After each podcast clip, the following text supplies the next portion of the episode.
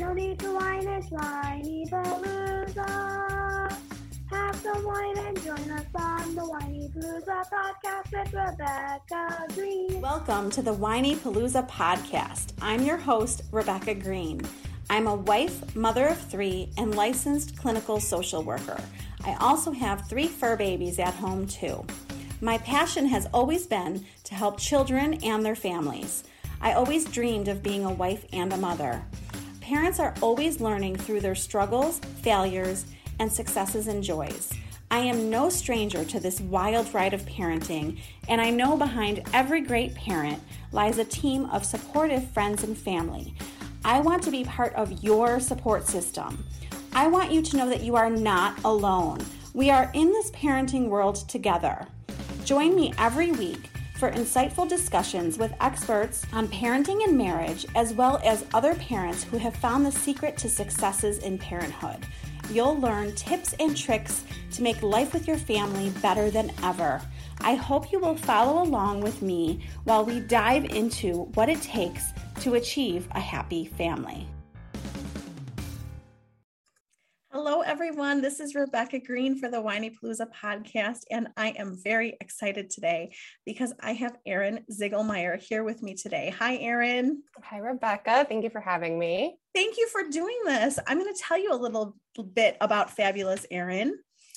Um, Erin's passion for helping others understand emotions began at a young age and continued to flourish throughout college.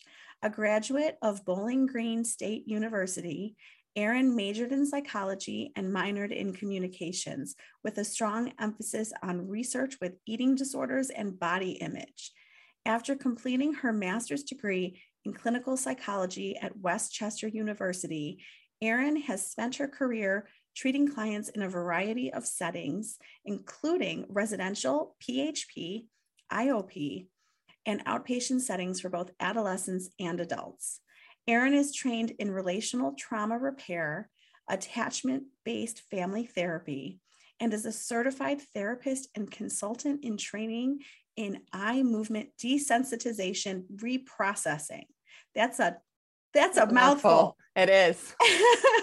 Erin utilizes EMDR as her primary therapy modality, treating individuals struggling with anxiety, depression, relational issues, PTSD, interpersonal trauma, and attachment issues.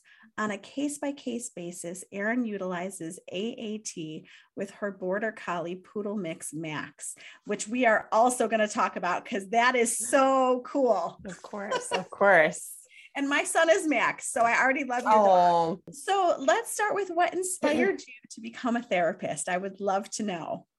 Oh, that is that's a big question. I I I feel like I've I've wanted to be in the therapy realm forever. Um, I'm thinking back to like middle school. I, I, think we I started in this kind of mindset of psychology. Obviously, that's what my undergrad degree is in. But I think as I like got into the field and realized, you know, what an actual psychologist does, not sure that that was what I wanted to go towards. I really had a strong emphasis in data and undergrad. I did a capstone project on um, the thin ideal in eating disorders and body yeah. image with social media. So I did this whole project and was fully prepared to go into grad school, um, get my master's, which I did. But then I, I, was fully intending on getting a PhD or a PsyD. Uh, and I think as soon as I get into my master's and saw just how you know tedious and how much time and energy that took, and how it it might not give me the clinical experience that I wanted, I decided to put that on the back burner. So mm. I did get kind of a lot of that um, research experience from my master's, but I knew that I wanted to work with people. I knew that I wanted to have that problem solving kind of piece. And it's it's taken a little bit to kind of find the right, the right modality and uh, EMDR has fit perfectly into that. But I think being able to hear you know the struggles being able to hear that there's um, a problem or issue or something that i don't like what's going on how can i make this better or how can i make this work better for me? Therapy kind of fit right into that. Um, the research part obviously is a little bit longer term. You're not going to mm-hmm. get those immediate or even short-term results from the research side but i saw with you know some of the the interventions i was using as an intern and even in like my first few jobs that you could get some relief. And, and i really liked that idea of building the relationship and then also being able to actually solve problems and maybe less of the traditional way of solving a problem but I really liked that kind of like immediacy that you could see, like, hey, I, I tried this skill and I, I it worked. Like I felt that shift. That's awesome. I love that. And you have so many um, specialties. I mean, I know you're using EMD. I mean, I told you before we started, I want to talk to you about so much, but we'll totally. see. We yeah, for. absolutely. But let's start with EMDR. Yeah. I think that a lot of people don't even know what that is. Can you mm-hmm. tell everyone how you found it mm-hmm. and what it actually is?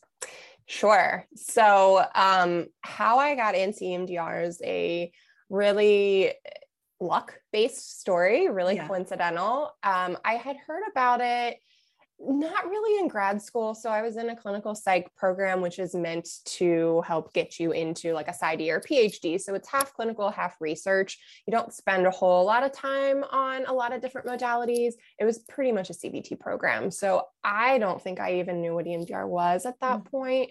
Uh, it wasn't until I had gotten out and was working in the field and started to hear about all of these different modalities and interventions that you know you don't even touch on in school and um, at first I was like, yeah, that's interesting. Like, how does that work? And as I kind of saw more and read more, I really became interested in it. Um, talk therapy, I got really frustrated with pretty early on just because I saw the limitations. Uh, I'm, you know, like you said in my bio, I've worked in, you know, residential centers, I've worked in partial outpatient, IOP, like the whole spectrum of care. And in those more acute settings, just talking about how you feel isn't going to resolve the problem. And so I found that out pretty quickly. Residentials where I started out, and it was really frustrating. Like, why is this what we're just accepting as good treatment? And so I started digging into it a little more. EMDR is very expensive to be trained in if you're paying for it yourself. And so that was a little bit of a barrier to start yeah. with. Um, I work primarily, so my my day job is with a company called Newport Healthcare, and I've been with them for five years at this point, doing various roles. But they started an EMDR program couple of years ago. Um, they have someone who does training in house, and so they rolled out this program, and I was in one of the the first cohorts um, to be trained at Newport. And so I advocated, hey, like I really want to do this. I wanted to do it for a while. And, you know, day one, I was in love. Oh, um, oh, that's awesome. Yeah, I, I, think a lot of times, you, and, you know, clinicians especially go in, there's a lot of skepticism. You know, this is kind of weird, like magic. Like, how does this work? I can't, I can't believe that this would even work. And, you know, honestly, like I didn't I, I didn't. I didn't have those thoughts. I went in and right off the bat, I was like, this makes sense. Mm-hmm. This fits. Um, I want to know anything and everything that I possibly can. And so I did my training. I came back. I did have a, a little, a small caseload at that point through Newport. So I was using it the day that I got back.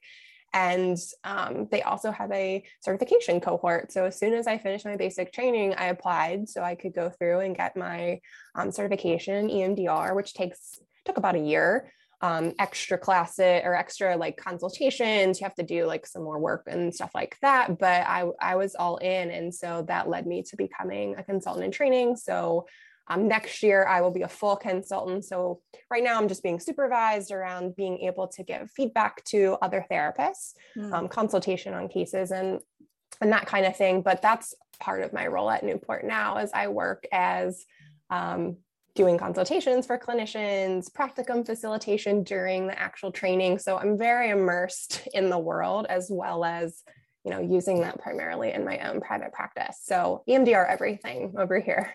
That's wonderful. So you're really like an EMDR expert that we're talking to right now. yeah, I I got trained so I got trained in 2020, middle of the pandemic that summer. And ever since then, I mean that's pretty much exclusively what I use. You know, and as we talk a little bit more about it, you know, EMDR works very well with other modalities. So you can kind of pull in other stuff, which at times you do need to. But that's pretty much all I've been doing since 2020. So I think uh, my experience, like actually being a clinician as well as consulting with tons of different people. I mean, at this point, it's probably been hundreds of different people. Um, that's a lot of experience. That's a lot of different yes. things that you see. It's all pattern based. So once you start to see something and you kind of see like, oh, well, we we tried this before and it worked. Let's try that again. Okay, that didn't quite work. Let's tweak it. It's not like talk therapy where we're going on very subjective case by case situations. Like there's a lot of science and there's a lot of research behind EMDR and how you know why we do what we do when we do it. Uh, and that was very appealing to me. The pattern based stuff of being able to help work through some of these issues of course it's not perfect but i think once you know what you're looking for and once you kind of understand the mechanisms I, I don't know how you can use anything else. mm, wow. I mean, I, everyone I have talked to who uses it in therapy says it's amazing. So mm-hmm. I have heard no negative feedback about EMDR, but I know that a lot of the listeners don't even know what it is. Sure, sure. So can you tell us what it is? Sure. So EMDR, eye movement desensitization reprocessing. A very, you know, fancy elaborate way of saying we are going to use bilateral movements. So we're going to be stimulating left and right parts of your brain to help process through things that are traumatic, that are overwhelming, that feel stuck. So I think a lot of people who have known about EMDR typically think of trauma, which is kind of how this came about, right? PTSD, very, very well known for that. There's also a ton of research showing its effectiveness for anxiety disorders, depressive disorders. There's literature on OCD, um, substance use, all kinds of things. And so when we really boil it down, at the end of the day, we're looking for things that you might not like about yourself. Um, we're looking for things that might be hard to get through that I might feel a little bit stuck on. So it doesn't have to be trauma per se. And I think that's the biggest thing that um, as a clinician, we would want people to know. Um, so it, it's experiential, right? So it's not talk therapy. So people think of therapy is like I go in, I say what my my struggles are, what I'm struggling with, um, and then the therapist responds, and it's this dialogue. With EMDR, you don't have to tell all the details. You don't have to relive um, out loud, at least. You don't have to explain that situation to a therapist and tell them every little detail because I don't need to know everything in order to be helpful. And I think that's one of the biggest advantages is that, you know, people come in and some of these targets that they're working on, I, I don't know what they are specifically. I have an idea or I have some um, some details, but I don't need to know every little bit of it to understand and help out, which is pretty cool when you think about it. That's amazing. It's mostly parents who are listening. Mm-hmm. So, can we talk to the parents and explain to them how EMDR can help them, their kids, like them as a family? Can we touch on that? Mm-hmm. Certainly. So a lot of my background specifically, specifically with Newport, is in attachment-based modalities. So I'm trained in attachment-based family therapy. Um, I don't do family therapy in my private work, but when I was working as a clinician, that was part of the deal, right? Is that you're doing family therapy, you're also doing individual. And so a lot of my experience, and this even happens in the, the private sector as well, parents come in their kid is in treatment and you know keeping in mind this is higher level care right these are kids that are really struggling that really need a lot of extra support they're coming in for hours a day uh, the parents are also struggling. They don't know how to cope with really severe mental health issues. They've never been through it before. They may have been through it several times and are feeling you know kind of hopeless and like what do i do? Where do we go next? And so a lot of the work that I did was with the attachment based modality and that's a whole separate thing but with EMDR right? Like there's different parts of it. So I think people who know about EMDR tend to think of it as um, the eye movement just because we're not to the part where you're actually doing the reprocessing doesn't mean that you're not doing EMDR. Before you ever get to that point, regardless of who you're working with, there's a, a part of the modality called um, resourcing, and that's just a fancy word of saying grounding skills, coping skills. How are we going to help you get back into that window of tolerance if you do become escalated or if something is really triggering, which absolutely can happen when you're doing this kind of work.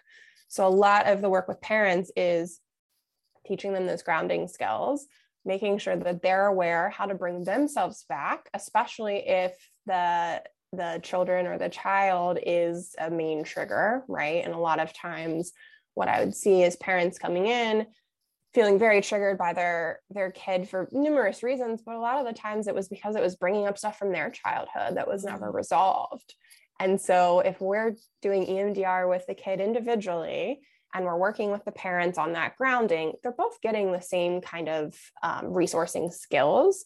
And then you know making sure that the parent is aware like you know hey this is maybe connected to this. Like have you ever thought about it in this way?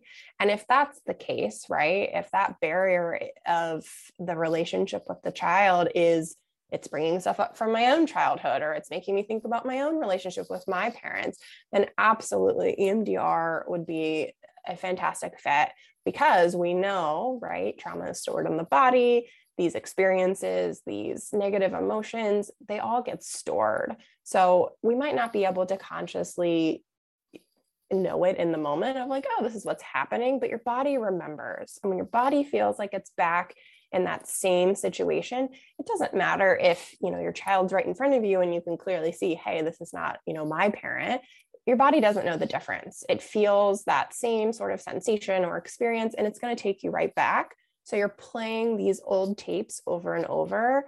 And that's that's where it differs with EMDR and talk therapy is that when we're using this neocortex, right, we can only access so much. But once we get into like the limbic system and we're able to really get into the body, then we can start to tackle some of those patterns and those experiences that oftentimes do come up when we're dealing with parents and families in a therapeutic setting. I mean, this is interesting because I think the misconception is that only people who have trauma in their lives can benefit from EMDR. And it sounds like listening to you that mm-hmm. almost anyone can benefit from it yeah i i mean specifically my my background in private work is i do a lot of attachment work which is mm. always like family of origin. It's always relational uh, and that could be relational trauma. It could be just relational struggles. Um, i think typically there everyone has relational trauma. There's some sort of rupture or breakdown in some relationship in our life that is hurtful is upsetting could be traumatic um, but yeah, EMDR does not have to just be for, you know, what we would think of as those big T's, like an event happened to me. Um, there's also a lot of room to do some of that attachment work with EMDR. I should have had this happen, but I didn't. And so that would be our difference between like an attachment wound, right? I should have had this love and care, but I didn't, versus the trauma, which is this thing happened to me that shouldn't have. And so there's a lot of crossover with um, some of the attachment stuff, those relational wounds. It doesn't always have to be an event. When we think of relational trauma, relational wounds, um, that could be an incident of bullying that just really kind of sticks out. It could be repeated comments. So the spectrum is pretty wide with that. And as long as you know you know what you're looking for, and as long as you know how to use the basic protocol, I would argue that EMDR is appropriate for a large spectrum of clients. That makes sense. And you're teaching me so much about it because I don't know much and I love learning about it. Sure. And I yeah. love that you segued into attachment issues because I don't think people realize what attachment issues are. Can you give mm-hmm. us some examples of what it looks like in our life? Sure. So, attachment, very simply put, is how do we attach to others in our life? What are my relationships look like with coworkers, friends, family, significant others? Um, all of this, you know, stems from childhood. We learn how to attach to our caregivers, whoever that might be, and that's kind of our our only frame of reference for the first usually 18 years of life, right? Whoever we're living with, that's kind of how we learn to attach. We pick up on those relational patterns. We see you know how to how do we fight? How do we love? How do we repair? And if some of those things aren't happening or if some of them are happening too much that's always going to carry over into adulthood into your relationships as an adult you know whether you want it to or not unless we do something different and so when we talk about you know attachment attachment ruptures or wounds what that might look like it could mean you know shutting down in um, a relationship when i when i feel like we're getting into confrontation. So really wanting to avoid confrontation. Um, it could be the opposite feeling really triggered by confrontation and getting really um, aggressive or um, kind of activated around those behaviors it could mean feeling really anxious around others. And you know usually this is coming up in sort of like a partnership way but absolutely can play out with with friends or colleagues as well. Um, your anxious attachment where you know i don't hear from you for an hour and i'm nonstop texting and calling because i don't know what's happening and i'm i'm having this whole narrative in my head oftentimes this is coming from experiences that we've had before or experiences we didn't have and so our brain has to fill in those blanks somehow. And usually that's going to be an assumption. Very interesting. I think that it tends to come up in our relationships, and you probably get people coming in and saying, "This is my issue in a relation in my relationship," and you're like, "Oh yes, this is in your mind." You're like, "This is definitely an attachment issue." So then, how do you help someone have a better attachment as an adult? Oh, excellent question. So I mentioned earlier, EMDR works really, really well with other modalities. Mm. And so when we talk about, um, without getting too technical, like that resourcing phase, right? That's when we're bringing in anything or everything that we want in order to help stabilize, ground this client so that they can move into the reprocessing part. So I kind of think of EMDR as like one chunk, two chunks. We don't necessarily need to have both in order for it to be effective. Some clients may stay in the resourcing phase for a while because they need that stabilization. And that can mean we're doing some DBT skills. So I need to work on distress tolerance. I need to work on um, interpersonal relationship skills.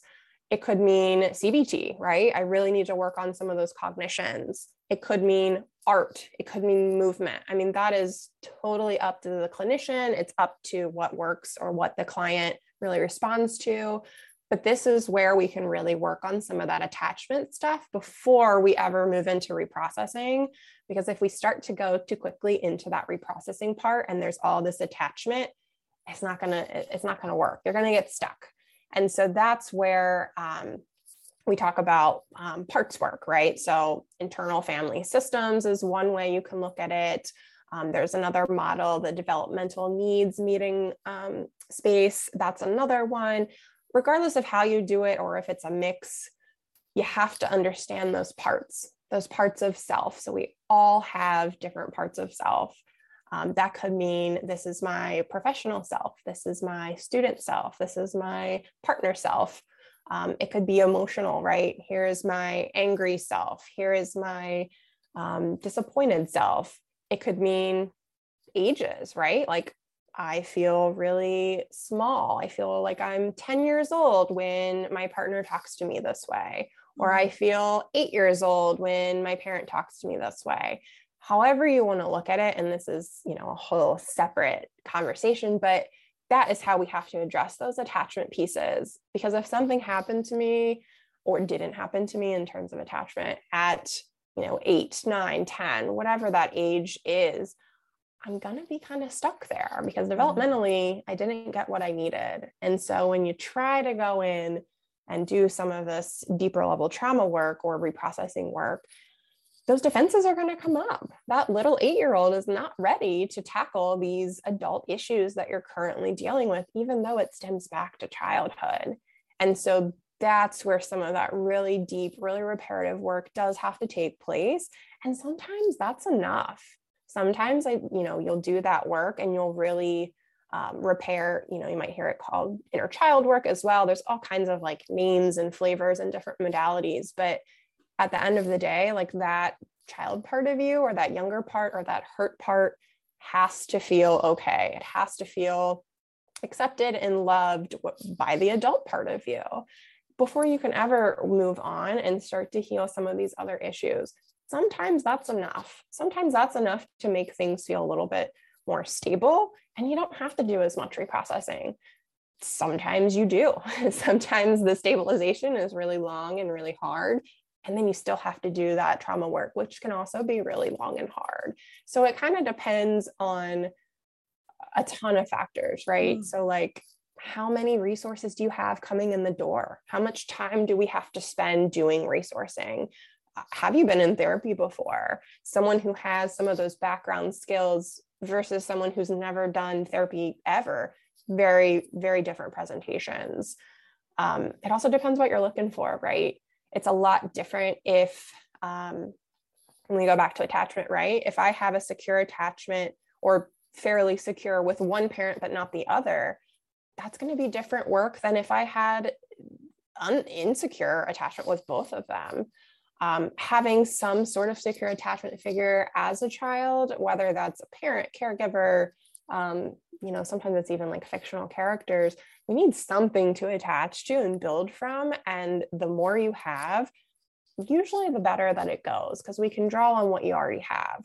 If we have to create a lot of those and kind of build from scratch, that's going to take longer. And so it really kind of depends on what people have coming in the door, what their experiences have been, how much work have they done, insight, lots of different factors that are going to kind of determine, you know, how much time are we going to have to spend doing the prep work and and will we be able to get over to the reprocessing? I mean, it's also interesting. Like I could spend all day talking to you about attachment, but yeah. you know I'm dying to talk about your dog. Yes. so we, uh, we, so have we to talk about Max. We have to jump to Max. Um, can you tell everyone? I mean, this is so amazing to me. I'm a dog lover. So I yes. was like, I have to talk to this lady. How do you use your dog in therapy? And can you tell us what is AAT? Yes. So AAT is animal assisted therapy. And that can mean a whole host of things. So, like equine therapies and horses for therapy falls in there. Um, some people use, you know, more traditionally it's dogs, but you could also use cats. You could use, um, I've seen like lizards, small, smaller animals, anything. It, it's a pretty broad um, kind of area. So this isn't like, um, you know, you go and you get a certification or you have to go to school or anything like that.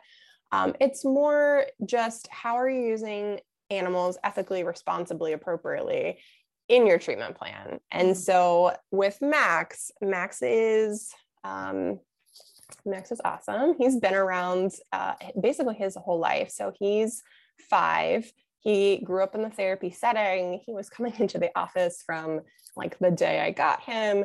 Um, he's very, very much attuned to kind of like emotions, the therapy world, what it is we're doing. He knows when he has like his harness on, like we're going to work. Um, he always comes in and he'll, you know, greet and then he kind of settles down. You know, he has had a lot of training and and practice with all of that. But the biggest thing is that, you know, utilizing him very specifically. So if someone's getting upset, and this happens a lot more with like the teenage clients, adults love him, but I find that teenagers really kind of grasp onto him. And I would, you know, I would bet money that's all attachment stuff. And they're noticing, hey, I have this need, trying to meet that.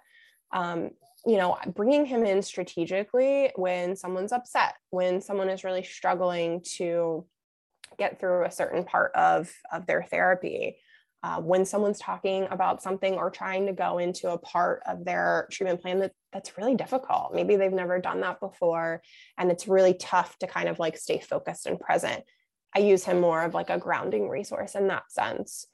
Um, one one case I'm thinking about particular where I used him was with a teenage girl who just really just really poor self-esteem tons and tons of trauma i mean lots of stuff going on but she really responded to animals and what we would do with max is it was almost kind of like this parallel kind of play. So kind of having her take the lead and i was teaching her like some of his commands like okay well when you say sit he'll sit like this.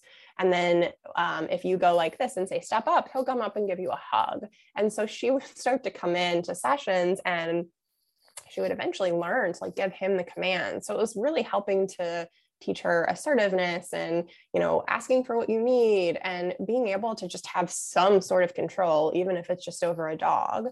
Um, and and similar with other clients you know that struggle with boundaries like it's kind of the opposite.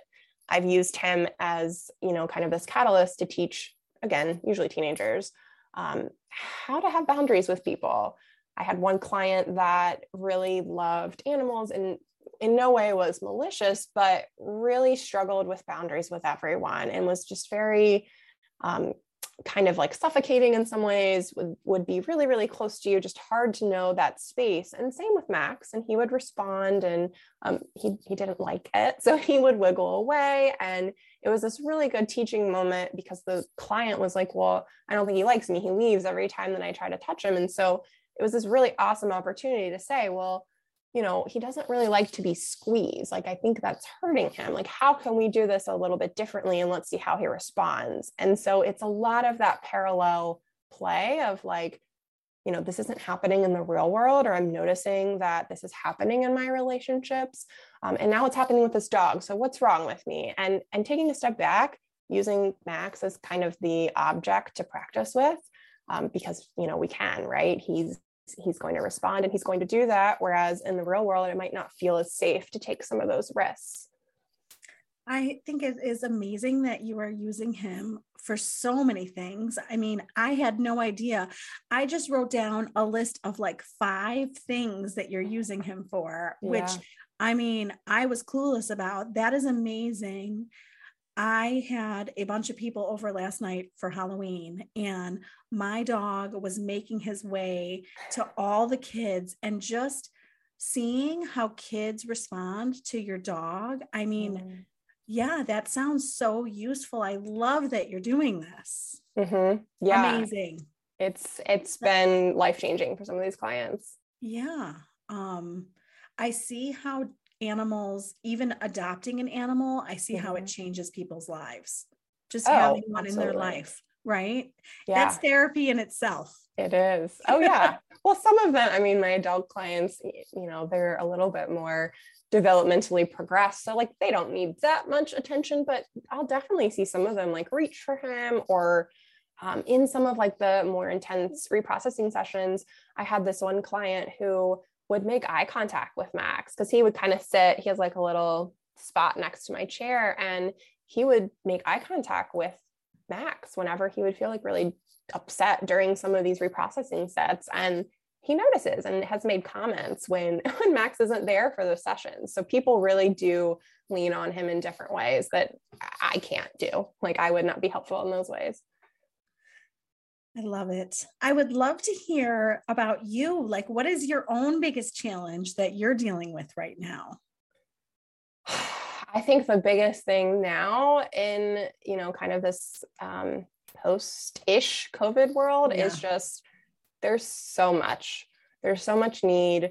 There's so much trauma. There's so much emotion, um, things that didn't happen that should have during COVID mm. years, as well as things that happen that shouldn't have. And it's busy. Um, so I think, you know, one of the biggest struggles is really prioritizing self care, prioritizing like what you can do and what you can't, because you want to be able to help as many clients as you can. And especially with EMDR, you know, like people yeah. come in and, um, I always do like a little consultation call just to kind of see like what are you looking for, what's going on. This is what I do.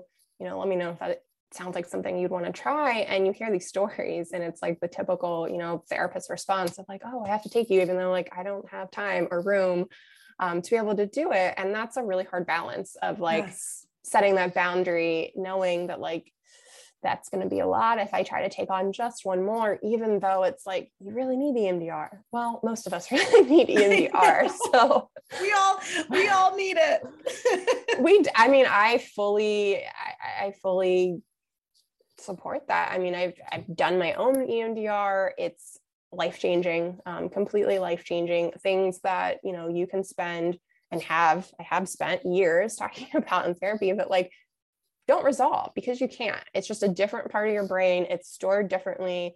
Talking does not translate. It's like you're trying to like talk to somebody in English that only speaks French. It, it just does not compute. And so you know, EMDR almost opens up this whole other world that you didn't know existed in terms mm-hmm. of healing and and insight, right? Like it's not I don't think it's all just, hey, this awful thing happened. I want to kind of work through it. Sometimes it's opening up other, I guess, like avenues, right, of connections and starting to put pieces together so that you understand those patterns. And the hope is, is that you start to take those outside of the room. You're making these connections inside the, the therapy space.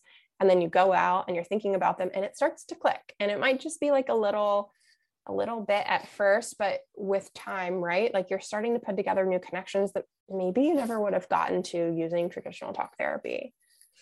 Absolutely. Well, and you're so busy and you have so much going on.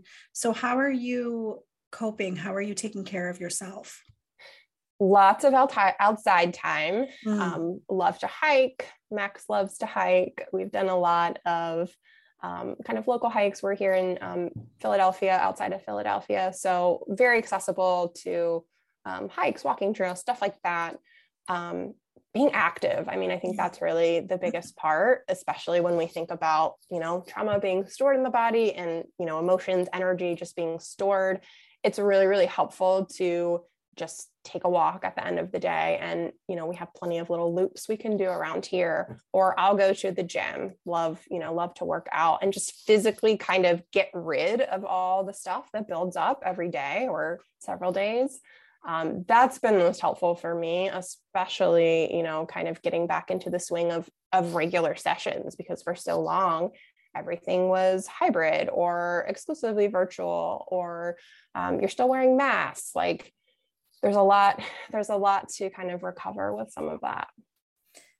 Absolutely. And i totally agree. I feel like physically doing something gets gets us gets it out of us right? Yeah it gives yeah. it a, it gives it a space. And you know the other thing i guess to mention is that walking right? Like taking yeah. a walk that is bilateral stimulation. Mm. your brain so i guess the best way to kind of think about it right is when um you know, I'm kind of walking, and before you know it, I'm like half a mile down the street because I'm just thinking.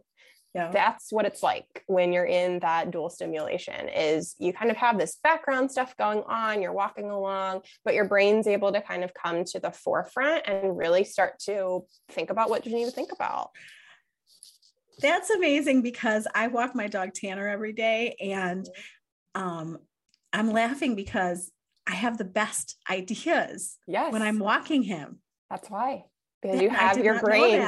You have both parts of your brain working. It's activated. I mean, you know, you're not like processing trauma, but at the same time, your brain is like I think of it as like digestion, right? Like mm-hmm. I, I, have all this stuff kind of built up in my brain from the day. Maybe I don't have the time or space to think about it. I go on that walk and it's like it just starts churning and it's going through and it's working through.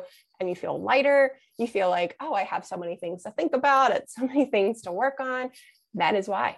So interesting. Yeah. Well, I know this is hard, but what do you think the best advice is that you've ever gotten?